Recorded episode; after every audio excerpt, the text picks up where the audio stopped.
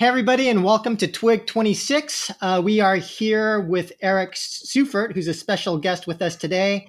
And we also have Eric Kress. So we'll, we'll have two Erics on our podcast today. And unfortunately, we don't have uh, Mishka with us today, but um, uh, you know, Mishka is definitely very busy getting ready for GDC. And so today's podcast will be a little bit different from the other ones in that it will be UA focused. And by UA, I mean user acquisition. And Eric Seufert uh, heads platform at N3TWORK. And he also has a UA focused blog called Mobile Dev Memo. If, if you haven't uh, read Mobile Dev Memo, de- definitely um, recommend that you check it out. And, and Eric Seufert, maybe you could also just tell us a little bit about yourself and a, about your blog.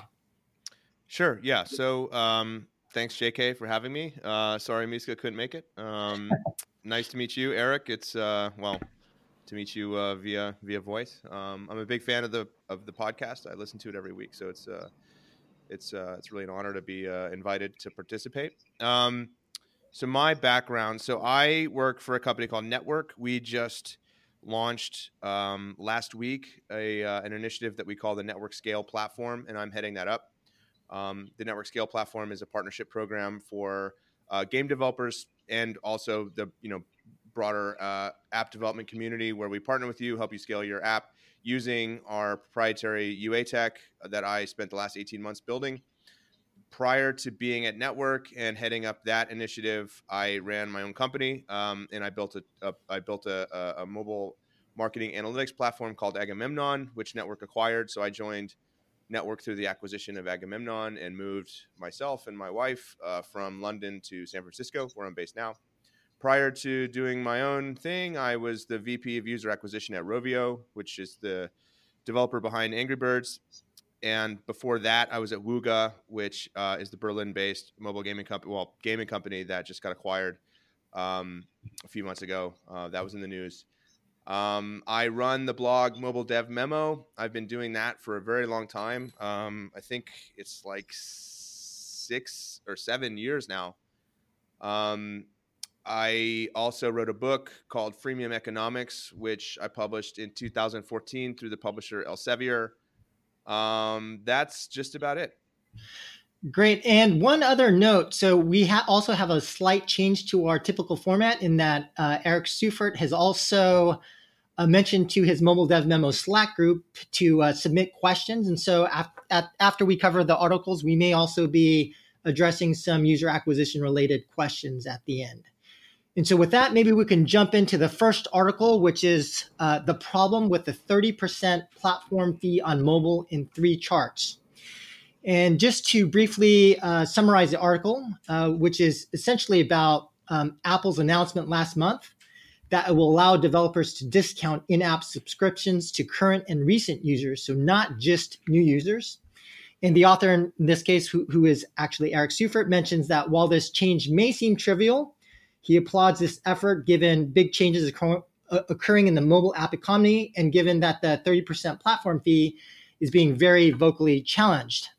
Um, Eric submits that Apple and Google do provide a lot of value for the current 30% platform fee, uh, including things like editorial services, curation, payments processing, and uh, management, but that uh, this act is a good way to pre- preempt additional sort of de- developer grumbling over that 30% fee.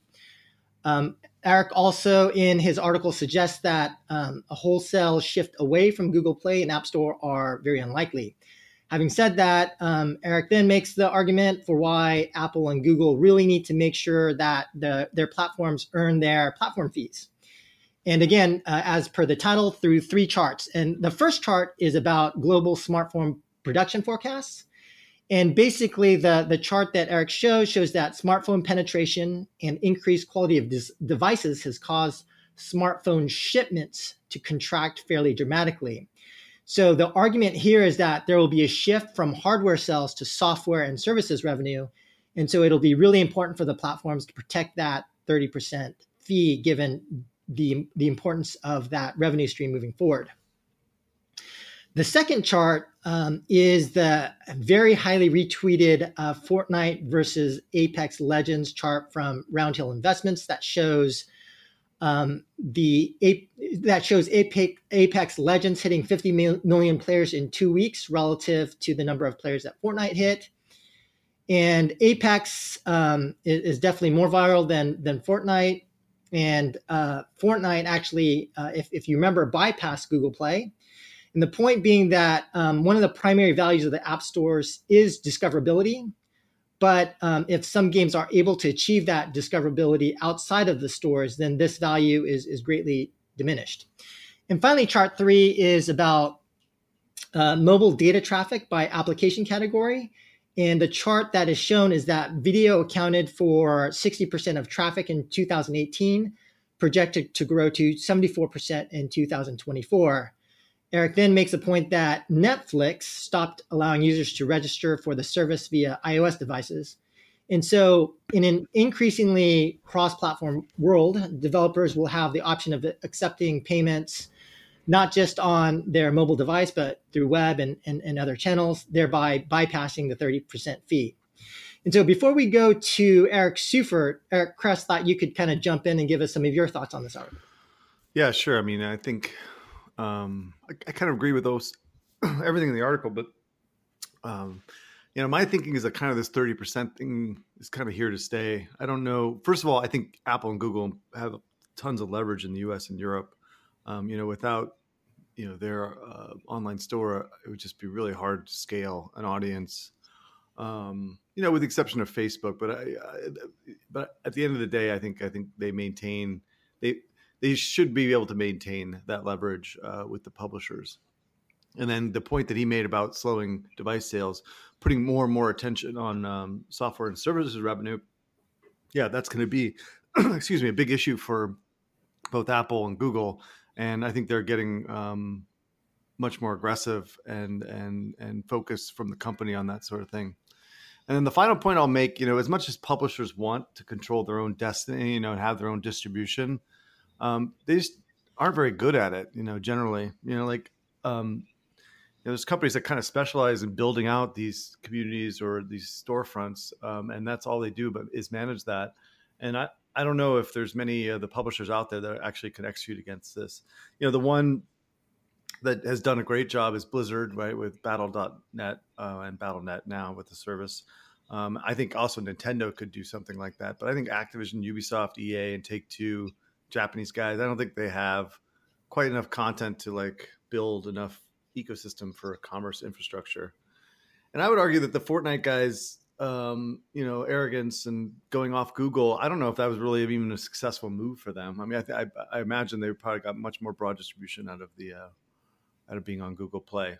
And just as an example, you know, EA has been building Origin for the last decade, right? And they've spent over a hundred million dollars building this this service. Um, and when it, when they initially launched it, like two or three years, two or three years after, they had like 0.5 uh, friends per account, meaning it wasn't like a social network. It wasn't a destination to be. It was just basically to facilitate the download of the game, you know, and no one was really a- interacting with that whole system. Now, this may have changed recently, but um, but I, I just yeah, I mean, it's just an example of them spending insane amounts of money on building something that already existed, right? You know, whether it was Steam or whatever else. Now, I want them to maintain margins and, and margins for each of their, you know, their downloads and stuff. That's fine, but actually building a distribution channel with a broad product offering, I don't know if the publishers really have it in them. So that's kind of my thoughts. Okay, um, Eric Seufert, do, do you have any thoughts in terms of like whether the thirty percent platform fee holds as well?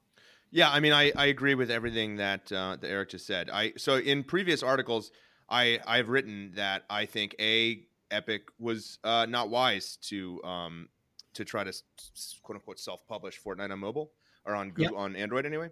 Um, I don't I mean this wasn't kind of like um, widely publicized, but they actually had a lot of um, of uh, uh, like spam um, kind of in I, I, don't know what you'd call this like the, the, they had a lot of problems with like fraudulent Fortnite apps being um, downloaded. Um, they had a lot of problems with um, just distribution f- with the the uh, standalone installer, um, and that's exactly the kind of stuff that Google Play exists uh, to to to prevent. Um, but I do think so. What I, the point I was trying to make with the article is that I think there's a problem. There's a problem here, and they they need to address it, right? So like the problem is that you do have um, an increasingly vocal chorus of people questioning why they're paying thirty percent um, to to the platform providers, and I think in order to um, just just preempt any kind of like uh, really organized, um, coordinated uh, pushback from developers, they should be a lot more um, clear and explicit about the value that they're providing with the App Store. And I think, and the example that I used in that article was um, this new uh, mechanic for allowing uh, new players to um, get a discount on subscriptions. That's a really that's a really great way of showcasing the value of the App Store. And I think Apple just needs to do a lot more of that in order to protect themselves against. Um, you know this kind of like orchestrated complaining that's that's um, that's sort of like bubbling up right and i think i actually wish that I would have written this article this week because if I had, I would have mentioned uh, Spotify filing a complaint with the EC uh, around um, around uh, anti-competitive um, practices uh, uh, with the App Store uh, against Apple. Um, they just did that, and I think that should be scary to Apple. I mean, and I think Spotify is striking now precisely for this reason, precisely because there actually is a little bit of momentum of momentum around this idea that Apple should abandon the, the 30% um, App Store fee. And if you read the complaint, they specifically called that out, saying, "Look, we can't raise prices um, because you know if we do, we're gonna we're gonna be uh, outpriced by Apple." because um, Apple runs Apple Music and they own the hardware, they own the and they own the distribution platform, and that's unfair. Um, so I think what Apple and Google should be doing is is finding ways to make this very uh, evidently not rent seeking. They should be finding ways to say, look, there's it, it would be it would be insane to not distribute on mobile via the App Store or Google Play because look at all the value that we provide for you. And there should like once and once you like sort of like o- overwhelm people with the value prop, they're not even going to sort of question um, whether there's sort of like any sort of anti-competitive practices, um, you know, at at at foot. And then you know the worst way to fix this problem would be through like government regulation, especially by the EC. I mean, right. I think the best way would be for Apple to very proactively address these value concerns. Right. Okay, great. Uh, moving on to the next article. This one was titled uh, High Growth, Low Growth, No Growth Systematic Growth with DAU Replacement. And I will, um, for, for, this article, I, I, thought we'd keep it pretty high level. I, I, I know, Eric, in, in the article itself, you, you go into a bit of, um, you know, more specific detail, but just rather focusing on the high level concept. And, and feel free to jump in and correct me if I'm misstating anything here, um, because it, it, was a little, little bit dense. But essentially, uh, the point that I think you are making here is that growth teams should be actively managing uh, their growth based on uh, DAU targets in that the fundamental characteristics to focus on if managing growth based on uh, DAU is retention and cohort compounding. So while growth teams could look at a lot of different things, um, there really needs to be a focus on, on managing DAU and looking at, uh, again, those two key atomic units responsible to manage uh, DAU. And by DAU, for those in the audience not familiar, that refers to daily active users, so the number of players playing a game on any given day also, just speaking to um, the point on retention, I, I, think most people in the audience are already probably going to be familiar with what retention means, but it, it, essentially refers to how many players remain in the game after a certain number of days. So retention typically drops a lot for games unless you're a game like Fortnite. But let's say on the first day that a, a player, let's say that we we launch a game and on the first day 100 users are there then uh, 30 days later, there could be uh, only 10 of those players from that initial batch of 100 or, or, or even uh, much fewer. And then, like on uh, the second day, we'd get another cohort of you know uh, uh, of players, and then there would be 29 days later, later there, there would be a, a, a small number of players. And so, if we're trying to manage the number of players 30 days out, you kind of have to look at each of those cohorts of players on each of those days and, and, and try to manage what that looks like. Um, so uh, Eric Seufert, um, you know, just just kind of uh, taking to you now. It, it, my correctly characterizing that and then why why did why did you um, maybe you could go into more detail about why DAU instead of say revenue or MAU or something else yeah um, so usually when i write like an article that's kind of uh, more conceptual like that one there was some catalyst for it like i saw something and it just uh, made me think or you know bothered me um, i don't remember what the catalyst for that article was. I have been thinking a lot about this just sort of you know managing kind of systematic growth for a long time just because i think a lot of people don't do that um, and i started writing that i went to london la- two months ago in january for a conference and i remember i started thinking about the article on the plane there and then i wrote most of it on the plane back and then it kind of just turned into that monster um, you know I, I, released the the kind of python code um, for it as well. But I, so i think it's just the, if I kind of take a step back, like and explain the motivation for the article, it's it was really just like trying to explain how if you are thinking about growing, you know, if you're thinking about build, building a business on on on mobile, it the, the the the core component of that is just how you're able to stack DAU over time, right? So how you're how you're able to grow the user base over time by retaining people, and so retention then becomes kind of like the uh, most fundamental and important atomic unit of your business, right? It's just how people s- stick around, and then how how these cohorts stack on top of each other, and then how you achieve actual growth. And I think a lot of people approach this um, from like a very high level, top down perspective of like, well, okay, we're growing month over month, so we must be growing, right? Like if my DAU went up, if it was 100,000 last month, or, or you know, my average DAU last month was 100,000, and this month it's 150,000, we're growing and you know that that's actually that could not be true. I mean, it's you know it's it's um, you know it's it's specifically true. I guess in that case, it's like technically true um, and semantically true. But you know, in the abstract sense, you might not be growing because you might be just sort of like um, uh, you know you you might be uh, paying for short term DAU. Uh, I don't know increases that aren't actually sustainable. Um, you know, from like a managed systematic uh, point of view. And I think if you want to really do that, if you want to like manufacture growth, you have to approach it from like a bottoms up. Um, you have to approach it from like a bottoms up perspective and say, okay, I'm going to buy this many users this month. Uh, they're going to last in, they're going to stay within my app this long. Or I mean, I you know, I buy them. I say buy them, and that, that sometimes people see that as like a glib, um, you know, kind of like crass way to think about growth. But I let's say I I spend money on marketing. I get some users that come into my app. Some more come in organically, and I need to really understand um, how long they're going to be in the app and how my DAU grows on the basis of their retention.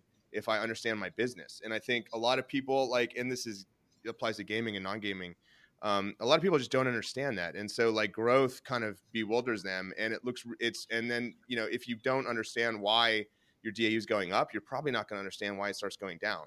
Um, and I think it's really, really fundamental to understand that, at, you know, at the most sort of like basic, um, fundamental level, if you're going to try to build a business on mobile. Right. And um, just just to ask in terms of coming up with a DAU target, um, you know, the way I personally think about setting a DAU target is from more more of a P&L perspective in terms of like revenue break even and or if you have some type of uh, operating profit margin target but could you speak to like you know how do you think about coming up with that specific DAU target? Well, in the article, so the article was talking about like if I want to actually manage my growth, and let's say that my DAU target is three hundred thousand, and I have two hundred thousand now. How do I get there? Yeah. Um, and it, and then again, you you you would you would reduce all of all of the kind of um, you know growth hacking, uh, you know tricks and tactics, and all of the you know um, eh, mobile marketing um, acronyms. You reduce all that down to just Im- when people come in, how long do they stay for, and do they kind of compound? Um, and so I think you know you're you're that's exactly right. You you you start with a revenue goal, like because you know you don't pay your rent with DAU. Um, my revenue goal is a million a month, and I have 100,000 DAU.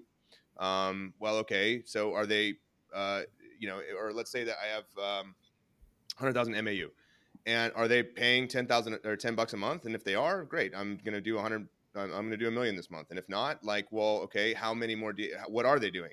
Like what kind of revenue do they do on a, on a monthly basis or on a daily basis? And then how how do I start from my understanding of these kind of like contributing metrics um, and how do I roll that up into a monthly revenue number. And I think what a lot of people do is like you know they just sort of try to hand wave a lot of this away and say like well you know i'm growing um, and so because my dau is going up. Uh, and so well like i think at some point you know uh, i'll be doing this much a day like this much ARPDAU and so i'll hit my um, i'll hit my uh, my revenue target just by sort of straight lining the dau growth uh, out for forever until it until i um, back into that um, that DAU number times my ARPDAU number that gets me to my monthly uh, revenue target. And like that's just not the way you can do it. You have to really understand how the D- why the DAU is compounding if it is, um, and then when will that get you there?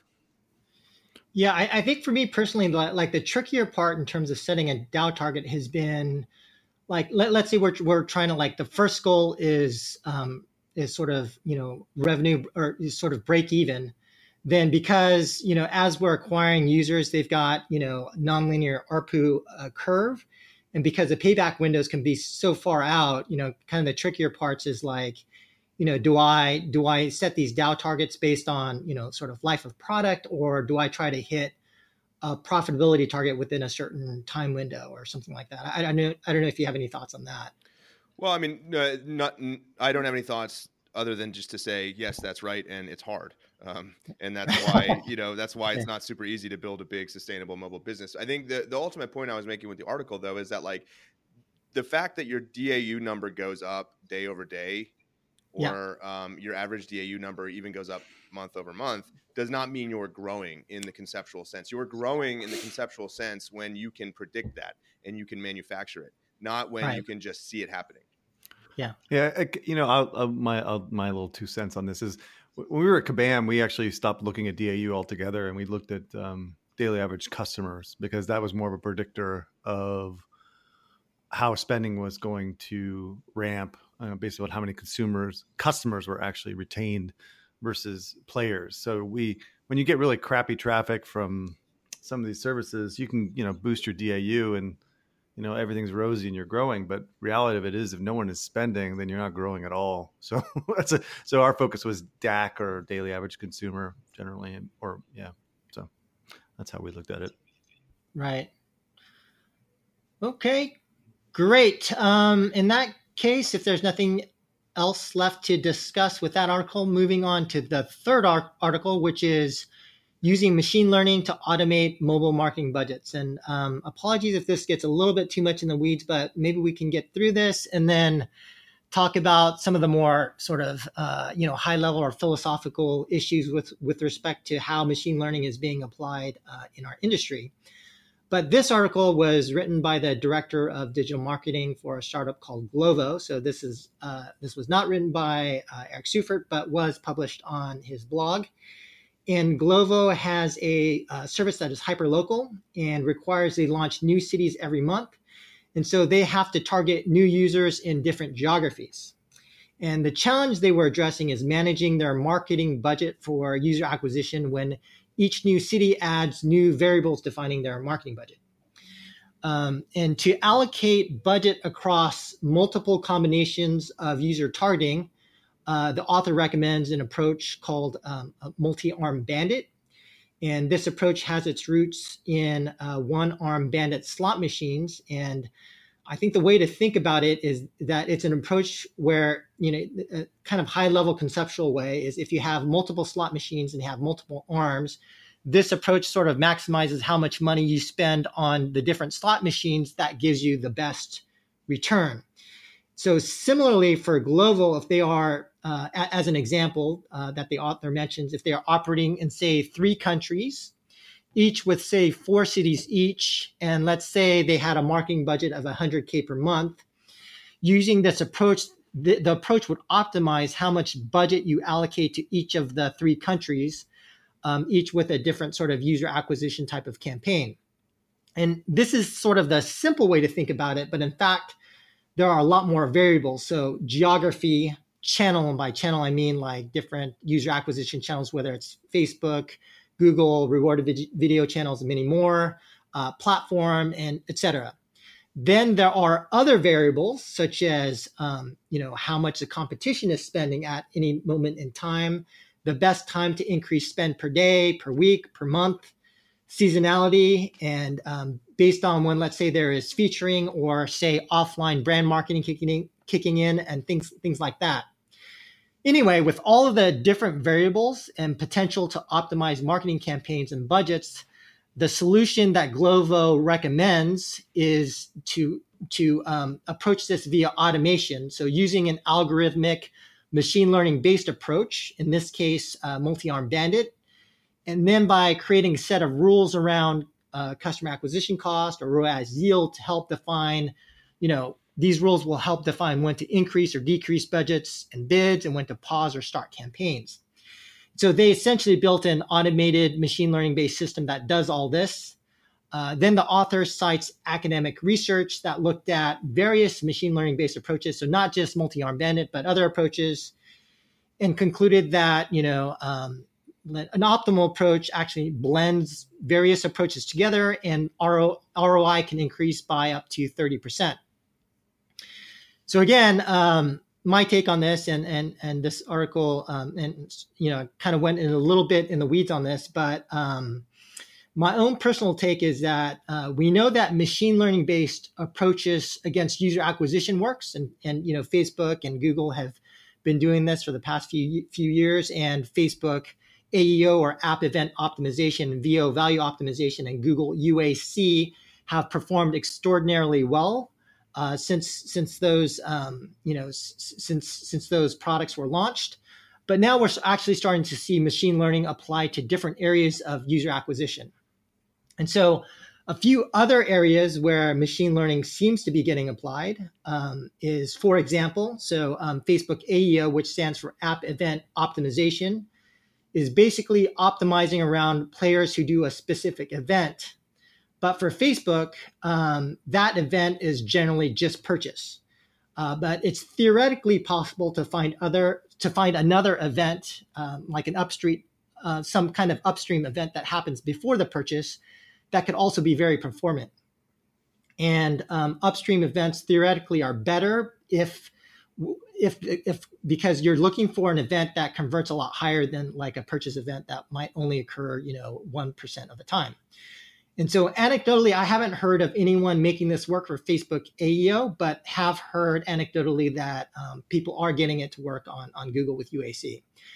Uh, the second area that I'm kind of seeing machine learning being applied is through creative optimization. And there is a company with a user acquisition platform called Bidalgo, where they have used machine learning to help determine like the best kinds of creatives or you know the the, the ads to increase uh, conversion to advertising campaigns. And using machine learning they you know they'll track a bunch of different signals in terms of like whether it's color size different properties of the creative and they'll use that to automatically generate new creative briefs. And finally it's just like auto creation of marketing, camp- marketing campaigns themselves including the machine learning based generation of targeting geos you know sort of bids as key variables to optimize. So uh, Eric Seufert, um, did I get this right? Do you agree with this with this assessment? And and sort of, you know, do you have any high a high level take on this? Yeah, I mean, first, firstly, it's it's a fantastic article. So I would, I mean, I didn't I didn't write it, uh, but uh, it's a fantastic article. So I would definitely recommend anybody that's interested um, in this facet of UA to to go and read it. Um, I I so I think. Um, this is UA now. Um, this is how it's done, and I think the paradigm shift kind of already took place. Um, and you have not only the channel, like the largest channels operating this way, like so you mentioned AEO and VO on Facebook. I would actually throw their budget, their new budget optimizer tool in there. Right, um, CBO. That that you know the, these basically like back black box algorithmic, um, you know, optimization mechanics that um, basically kind of uh, abstract away any of the like useful data that you'd be able to then go and apply you could take and then go and apply to other channels. They abstract that away um, and they take like kind of complete ownership of it right? So that's like a strategic um, that that's a uh, that's a strategic move on their part because um, you know the the the more they're able to um, obfuscate that from the end user, then the, the, the more dependent the end user becomes on them uh, for these performant campaigns, right? Because you can't then take that those the, you can't take that knowledge those those optimizations and then go apply them elsewhere, right? And so you get to this decision right. point where it's like, well, I've got to start from zero with some other channel, or I just continue with Facebook and give them more money. Um, but but so that's that's been happening for a long time. But then I think what is sort of like taken root in the last year um, is that the, these approaches, like like as is described in this article, um, are being um, are being constructed on the part of the advertisers, um, and that was kind of the, that was a large part of the impetus behind um, building out this network scale platform that we built.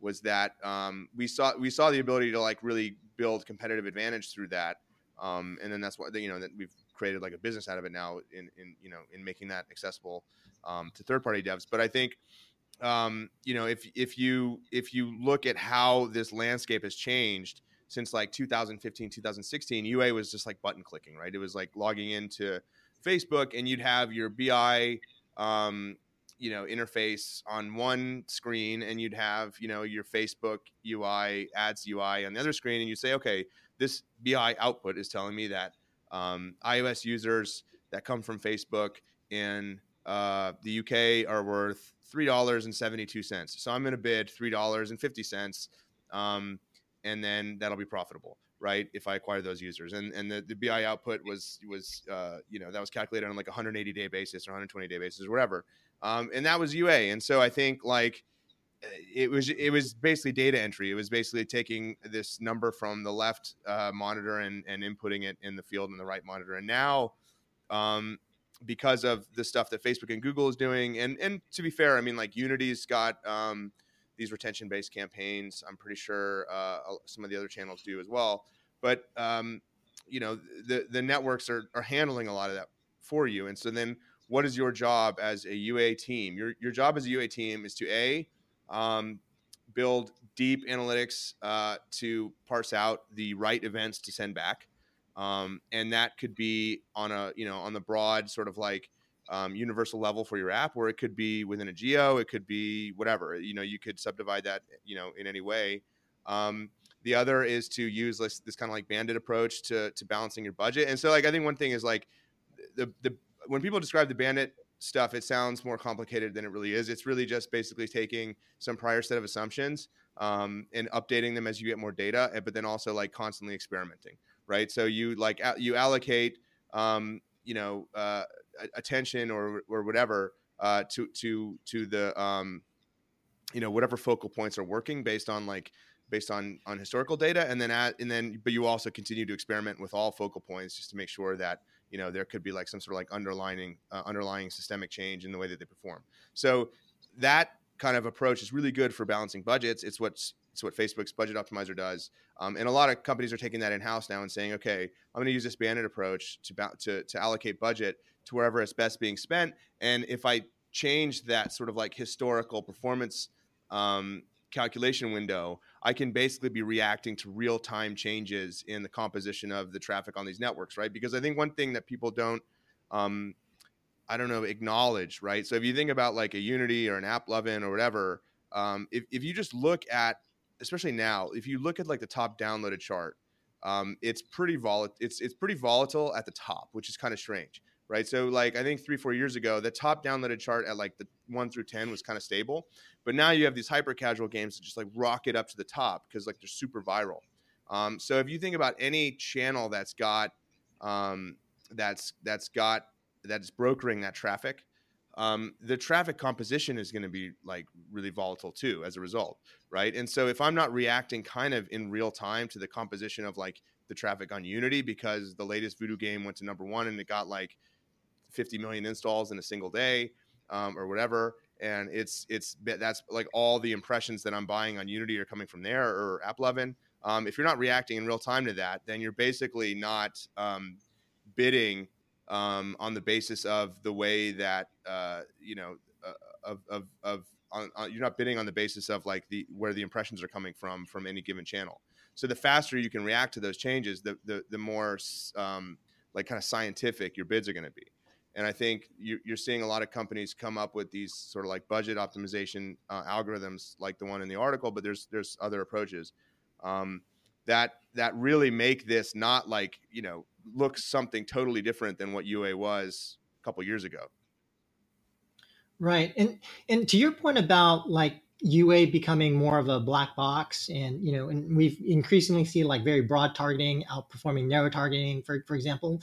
Um, in, let's say in two to three years, how does that change what a UA team looks like in terms of whether it's skill set or even the size of the team? Well, yeah, I mean, it's kind of what you already alluded to, right? So it's you you need analysts, um, or you know, probably more appropriately um, designated data scientists who are building these kinds of um, data products.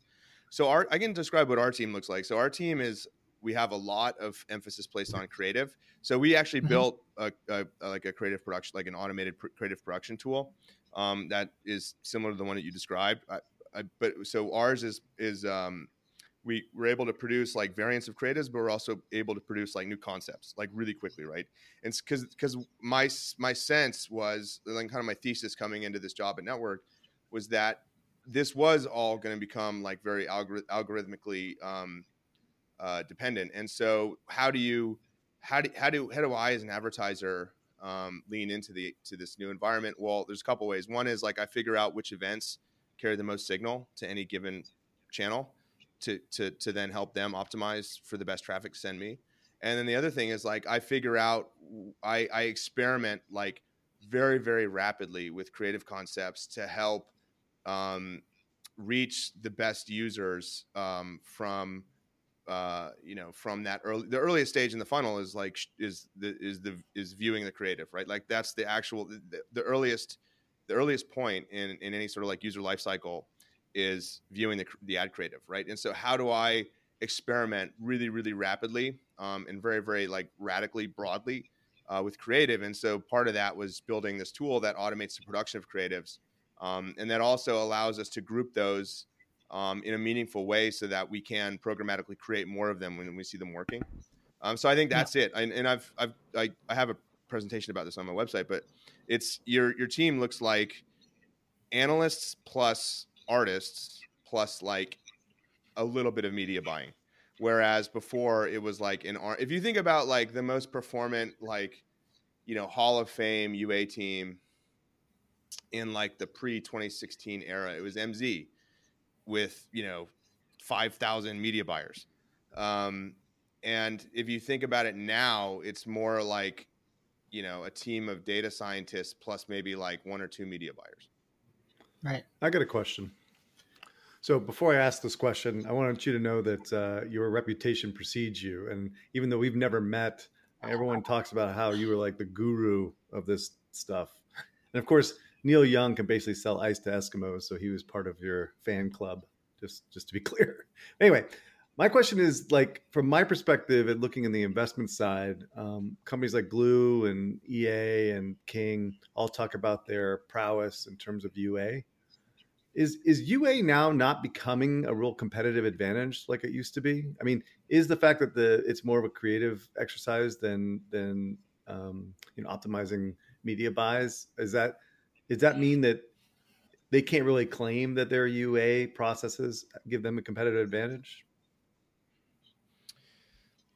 Um, well, firstly, I assume that any kind of like overly flattering premise uh, to a question like that was going to be followed by a very critical uh, uh, question. So thank you for not uh, for not following through on that.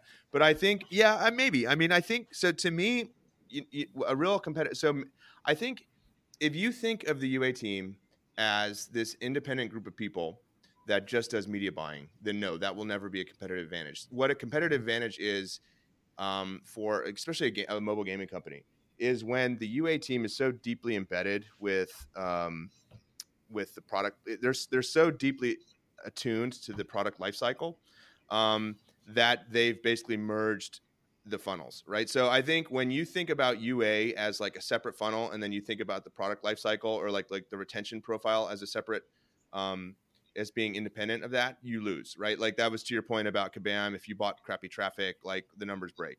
Um, if you think about these as like sort of like one contiguous focus, like it, like I said, if you think if you do truly extend the the um, product lifecycle all like forward all the way to the um, to to viewing the first ad impression, and those teams are like so tightly integrated that they understand how you can get a really um, powerful feedback loop going from UA to product and then back to UA again. Then I think that could be a competitive advantage. And I think what the real competitive advantage is is the analytics that um, underpin all that and allow for that to happen.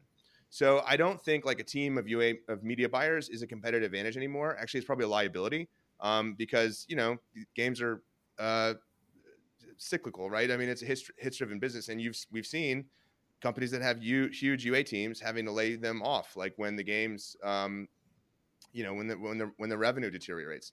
So I think, uh, and also just you don't managing lots of people is hard, and it's hard to do efficiently and effectively, and, and it just adds overhead. So I think the analytics and the um, that infra that core infrastructure can be a competitive advantage. I think the team is is not. It's generally more of a liability. Gotcha. Thanks. Right. And uh, Eric Seufert, to your point, I, I think one of the other trends that I've been seeing in the last year or two is that there have been more like cross-functional um, meetings between like a live ops team and the UA team, and um, at, at, least in, in, my own personal experience, I, have seen that more so within the last year or two. Well, um, yeah, but then but then let's go back to Eric's point. I'm okay. I'm a big multi. Uh, I I I I'm a I'm a company with a centralized UA team and a very broad product portfolio. How could yeah. my UA team possibly, uh, if it's this centralized, independent, sort of like autonomous team, how could it possibly be best in class?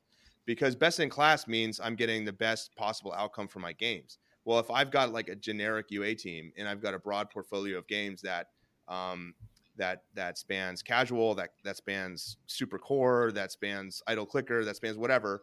How could they possibly be best in class? I mean, that that's that's the problem. The infrastructure can specialize. The people, if they're centralized, just can't from a capacity standpoint. How could I be right. an expert in idle clickers and hardcore RPGs and uh, I don't know whatever um, you know name it you know you name it different game mechanic like I can't the, the infrastructure can't. Right. That, that's a really interesting point. Um, great. And then, so one last question with respect to this article. So, what, what do you think is the next frontier in applying machine learning, whether it's to user acquisition or, you know, just generally in, in terms of games? Um, that's a really good question. I mean, I think um, I've seen a lot of cool stuff happening with um, dynamic content, and you know, I, I don't, I'm not trying to be self promotional, but you know, that that's one aspect of our platform, um, and that's not. But that's not.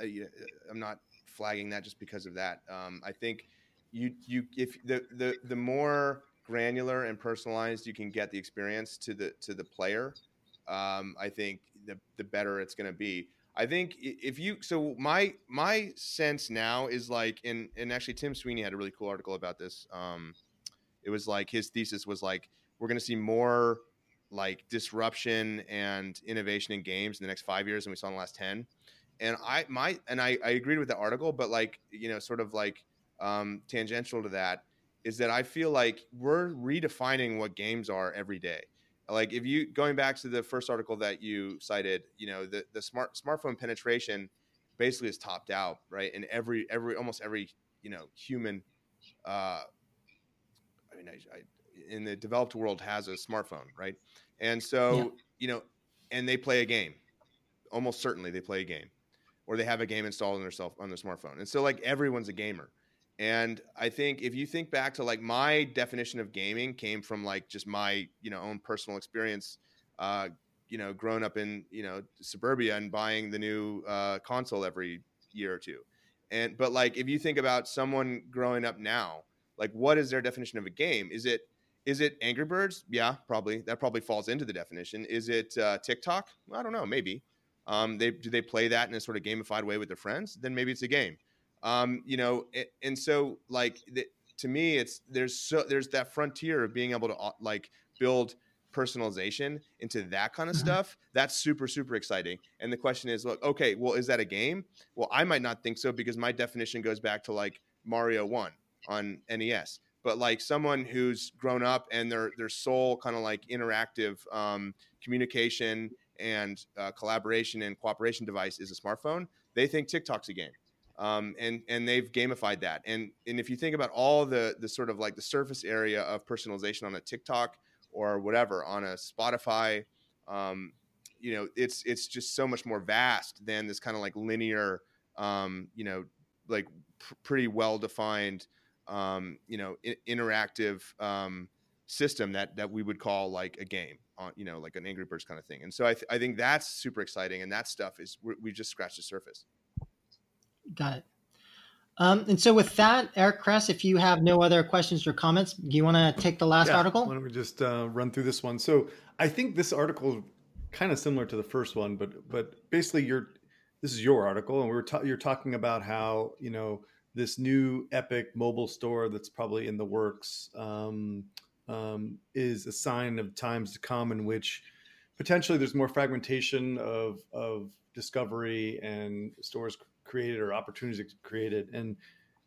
for more tailored experiences of discovery right? So rather than uh, go to a store and look through all try to discover that way it's within context of what you're doing i suppose kind of what that look for me. So for the example you gave was a um, you know you're looking at the maps and then it gives you a advertisement for a scooter service or facebook messenger just gives you access to, to games that are you know suited for messenger etc so anyway i guess is that pretty much what your the, the the article was kind of trying to hit at? Is that kind of right? Yeah sort of. I, I think my my the, the point i was i was trying to make there is that i think if you if you think about like if you say hey 30% stuff a lot of pushback um, people are sick of the duopoly or they're sick of apple and google uh, sorry the duopolies uh, google and facebook. They're, they're sick of apple and google and they're pushing back and there's going to be a new app store that's going to come out and it's going to be an app on your phone and you click on it and it opens up and there's a storefront. That's wrong. Uh, that's never going to happen.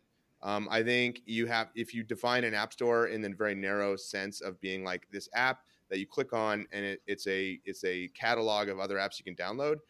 That's I don't think that's what the next sort of um, evolution of app stores look like. I my my sense is that it, you take these big brands, these massive, um, you know, the the default apps, the go to apps on your phone that everyone has, and they could potentially branch out into being you know distributors of apps that are like that exist around the periphery of them. And so the the eh, you know like the example there is, and Google Maps is that not an app store now? I mean, if I click if I search for directions, it shows me. Uh, I can't remember which scooter company, but a scooter company that I can click on and open that app.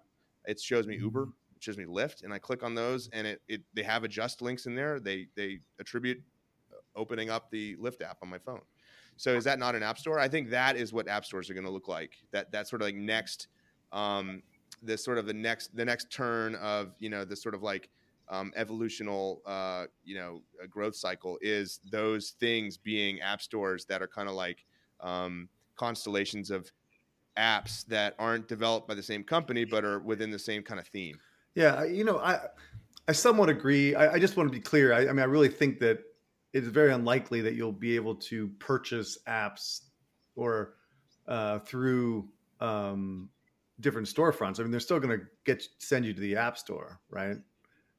Like the the, the traditional Well- way. So you may discover it in a different way and in, in a more appropriate way in a lot of ways, but but they're still going to be driving you to the store ultimately.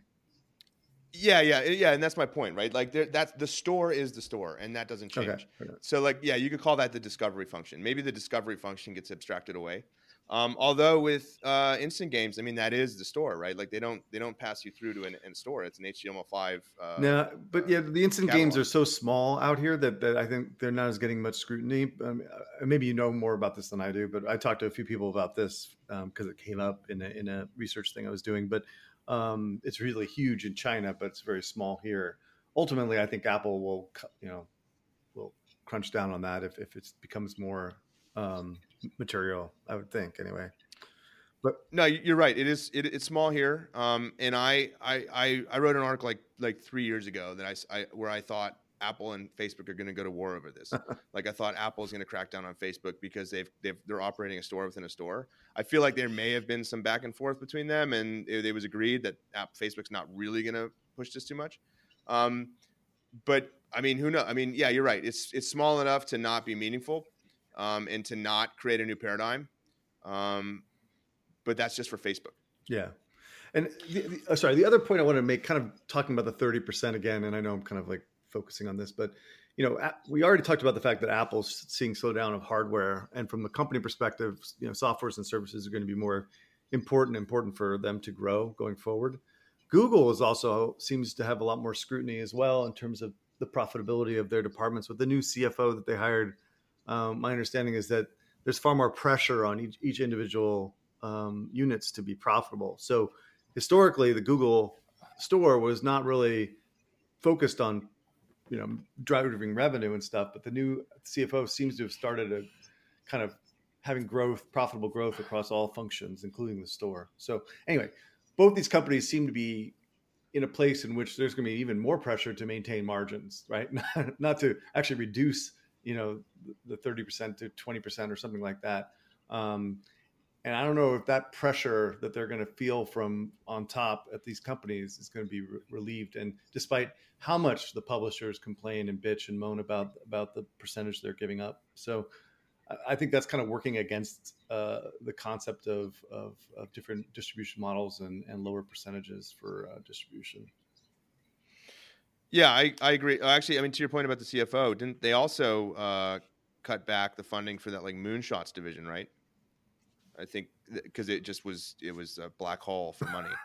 Um, yeah, I imagine. I, I think I, I read that they cut like the budget way down. Um, yeah, no, but that was I mean that was my point in the article, right? It's like here's a problem the problem is hardware sales are slowing down, um, you know, and you've got to find that money in, in, in services now. So they can't reduce the 30%. They need it. Um, and so, but you know, what do you do um, to uh, to to quell this this this this growing uh, discontent?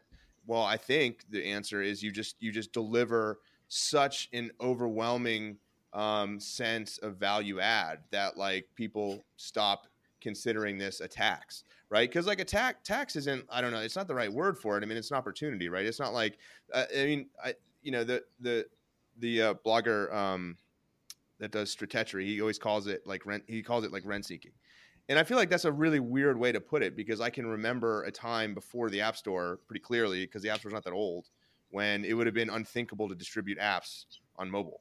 I mean, like I had a crappy Motorola Razr and like they had a few apps like pre-installed and I think they had like this this just dumpy you know web store where you you know in half the times you downloaded the apps and they didn't really work on the phone because it was a different model than it was developed for. I mean i worked at digital chocolate and they, they had this huge portfolio of these um, you know the, the the pre-smartphone apps. And it was like it made a lot of money but they, they all like there was just so much overhead in maintaining them because it was you know it was it's almost impossible. Oh yeah, I, dude, I was I was I was at EA back then, and they were they were a full boat into you know uh, old school phones, and they had like hundreds of variants of each different title because they were doing it on all these different yeah. devices, right? It was a nightmare. And it couldn't be profitable yeah. because, first of all, the revenue wasn't being driven very strongly. But second of all, the cost of maintaining and managing and optimizing against all these different SKUs of phones and, and carriers and nonsense, it was terrible. It was just a terrible thing. It was more of a exercise yeah, so in, in project management than actually publishing games. so yeah, and then as a result, you know, the quality of the software is really low because you just outsourced all of it because you couldn't really afford to maintain yeah. a team. So like then how so how is this development of like probably like the most innovative marketplace um, in human history? How is the development of that? And then also saying, hey, we're actually going to take a little bit of a cut. How's that rent seeking? Like yeah, rent seeking no. to me is when you have an existingly existing functional market and then you just insert some sort of friction in there um, to to extract money. Not when you create something that allows for like this amazing economy to blossom, and also say, hey, we've got to, you know, we're we're going to also take some money out of this because we created it and we facilitate it, right? So I think the key. So I don't agree with that idea that it's rent seeking, but I think you've got to like you you're gonna have. I think just given given these developments and the Spotify thing to me is probably the most um, impactful because they they actually filed that complaint with the EC. Yeah, but, the, but given these developments, yeah, the, yep. the, but the you, know, you have to be clear. Like they're in breach of some type of anti-competitive thing because they have a similar service of their own that they are pushing through the same channel, right? So I'm not a lawyer. I'm not going to claim that I know anything about the law, but I'm saying like that is a clear case similar to the case that they had when when they were embedding Explorer within Windows, right? So they have a case there, but they're not going to suggest that you know selling games or you know uh, Clash of Clans is going to be competitive against anything that Apple's doing because they, they don't have any business, they don't make any games. You know what I'm saying? It's a, it's a different. Well, yeah, but but but the argument for the Clash of Clans or the non, you know, I, I get your point about the if there's the competitive product that's distributed with the hardware, and you've got the hardware and the the problem with the, the going back to the Microsoft thing, it's like, well, how do I, you know, you've got the the hardware and also the the tool that I need is pre-installed, right? So like you've got the hardware, you got the iPhone and the service, and also like so Spotify to compete with is hard to compete with, right? And I get your point there, but the Clash of Clans people could say I can't distribute my game in any other way on your hardware except for your service where you extract 30%. I think that's a fatuous argument, but that's what people are saying. I mean, and not Clash of Clans isn't saying this, but I've heard this from other developers. Like, the only way I can distribute my product on your hardware is through your service where I have no choice but to pay 30%.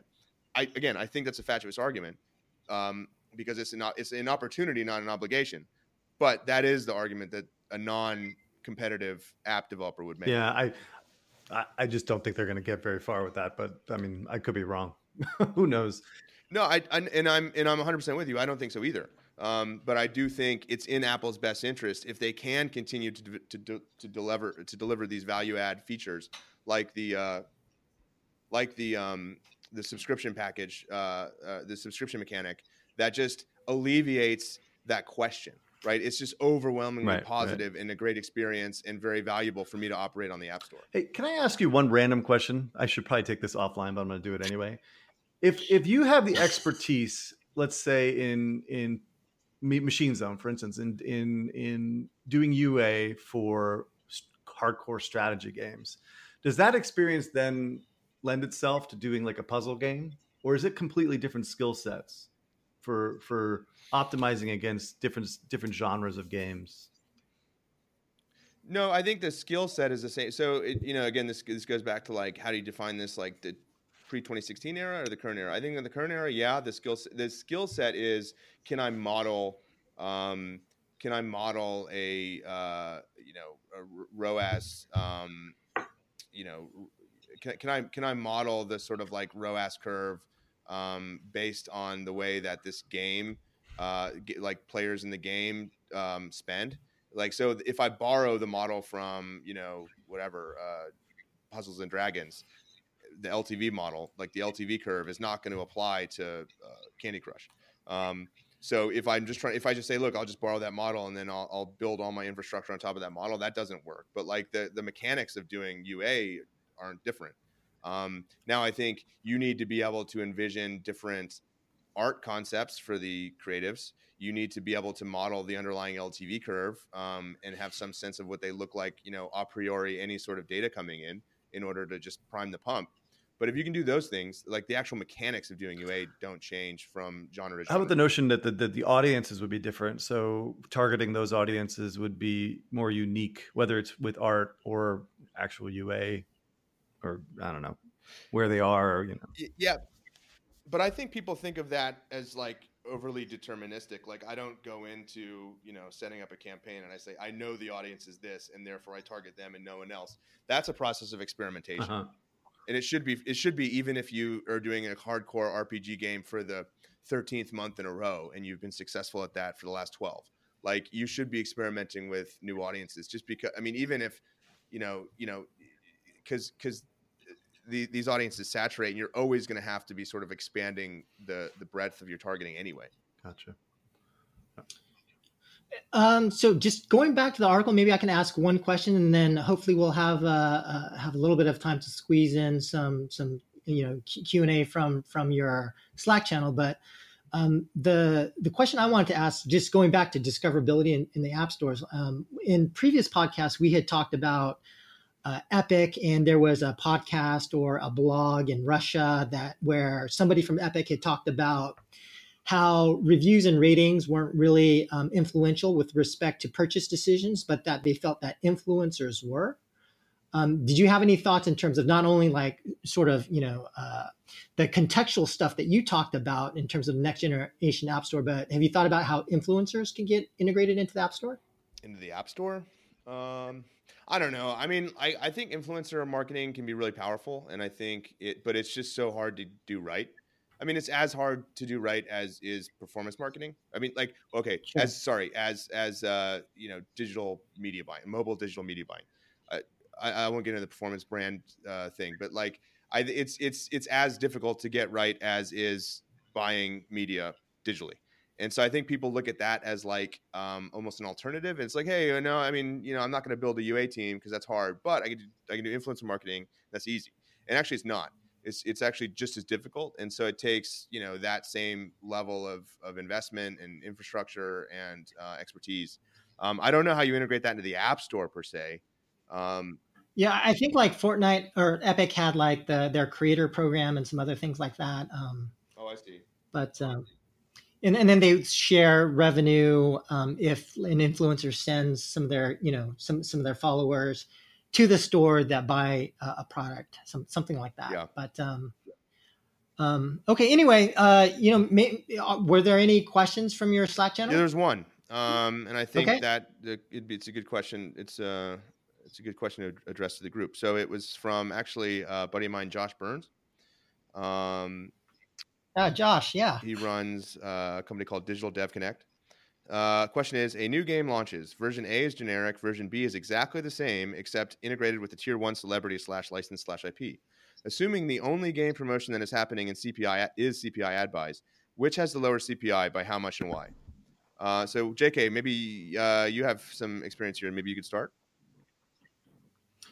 Uh, in, in, terms of like the impact of uh, of an influencer or the impact of a brand, I, I, I do think that having, I mean, we've seen the exact scenario that um, that Josh mentioned happened with you know Kim Kardashian Hollywood. I mean, the game existed as something else; it wasn't very successful, and then when Kim Kardashian jumped on, um, it became very successful. I mean, I think in my own personal experience, depending on the strength of the brand, um, what the the um, I think the advantages are one that because of the the brand recognition that you just get um, not not necessarily like a uh, impact on CPI and, and, buying, but just organic installs, right? So you'll get a, um, a mass number of organic installs, and this is true for um, probably the, the greatest example of this are, are runner games. So like you know here we have Minion Rush at uh, NBC Universal. When I was at Sega, we had uh, Sonic Dash and so just the sheer volume of organics that you're getting is is extremely helpful. But then also because of the brand and because of you know the the, the front end met um, because the strength of the brand is going to increase your front end metrics, and by that I mean like um, the conversion of players that that come to the store. That you know, I, I think um, ran some studies at previous companies that showed that you can actually get um, a CPI reduction of about, you know, 30, 40, 50%, depending on the brand. Yeah. I've, um, we, yeah, uh, please, please let me know your, your perspective. Looked at well. uh, Hobbit versus, I mean, this is old school stuff, but the Hobbit versus, um, oh my God, I'm blanking on the name of the original game. But anyway, it was, it was cheaper to, was that? Yeah, sorry. So it was much cheaper to acquire the Hobbit user base. Um, and, but the challenge was, is that, the actual uh, LTVs of The Hobbit were lower than the, the original game. And actually, if you do the same analysis for um, Kim Kardashian versus the original game, or there are a few other examples of that, you could see that you do get a step down in terms of uh, LTVs because as you're getting these organics that are more interested in the brand, they may not be interested in the gameplay that that that you're you're selling. So it, uh, it's more of a challenge to monetize. So that's the kind of way we looked at it. Yeah, I mean, I think it's it's tough. I mean, when you go shopping for IPs, uh, it's it's tough to like narrow that shopping list down to stuff that you feel overlaps pretty well with like the core mechanic uh, of your game. Um, like I wrote a post about this a while back called like the uh, the power triad of resonance, and it was like your your mechanic has to match like the kind of theme, uh, uh, the the tone, and it also has to match the theme. And if those three things kind of aren't working together in concert, you're just going to be appealing to the wrong users, right? So like if I've got a core game and it's like, cause I made, I did a presentation about this one time and I said like, okay, um, Kim Kardashian works great. Like you wrapped the Kardashian brand around this existing game, which which which uh, coexists very well with the, the um, let's say overlaps very well with Kim Kardashian's audience. Now let's wrap the Kim Kardashian brand around uh, Puzzle and Dragons. Does that work? No. I mean, those that audience doesn't want to play that kind of game, and so you, I think it's it's, but it's just like. I, I feel like sometimes when you go shopping for an IP, it's like that's a corp dev exercise, and so they're going to go find a really good IP at a good price that's popular, and it's like the, I think the um, you end up just operating across different metrics. The the the biz dev team or whatever is going to say, and, and I've seen this happen at, at you know with with the com- some of the companies I was consulting, biz dev team says this has got a huge reach. Look at how many people follow this brand on Facebook, or whatever, or how many. How, look at the Nielsen ratings for the show, and it's like, wow, that's huge. So our game, we want to be huge with our game. So that's clearly what we should do, and that's just not just the wrong. It's like a too simplistic way to think about it. Yeah, and I, I think to your point, um, Eric Seufert, um, about matching the audience, I, I do think there has to be some level of matching the audience with not only the gameplay but the meta systems design. And to your point, Eric Crest, about the lower LTVs on Hobbit, you know, it, it's probably uh, uh, because of that that um, the matching of the audience. I, I, think you could also make an argument that depending on the audience, let, us say you, you you created a you know turn-based uh, or tactical RPG for the Warhammer audience um, Warhammer being very hardcore, you, you could potentially see like an increase in terms of LTV relative to a generic audience. So, um, yeah, so I, I, I, I think that that point in terms of matching yeah, the point. audience to, to the gameplay and the systems is important as well. Okay, um, well, I think we had a really long podcast, uh, over an hour, but um, definitely some great stuff. Thank you very much, Eric Seufert, for for joining us today, and um, for any of you who are going to be at GDC, if you see Eric Seufert, please uh, ask him about their new product uh, at N3TWORK um, and make sure you read his blog at Mobile Dev Memo. Thanks, everybody. Yeah, thank you very much. Bye. Bye.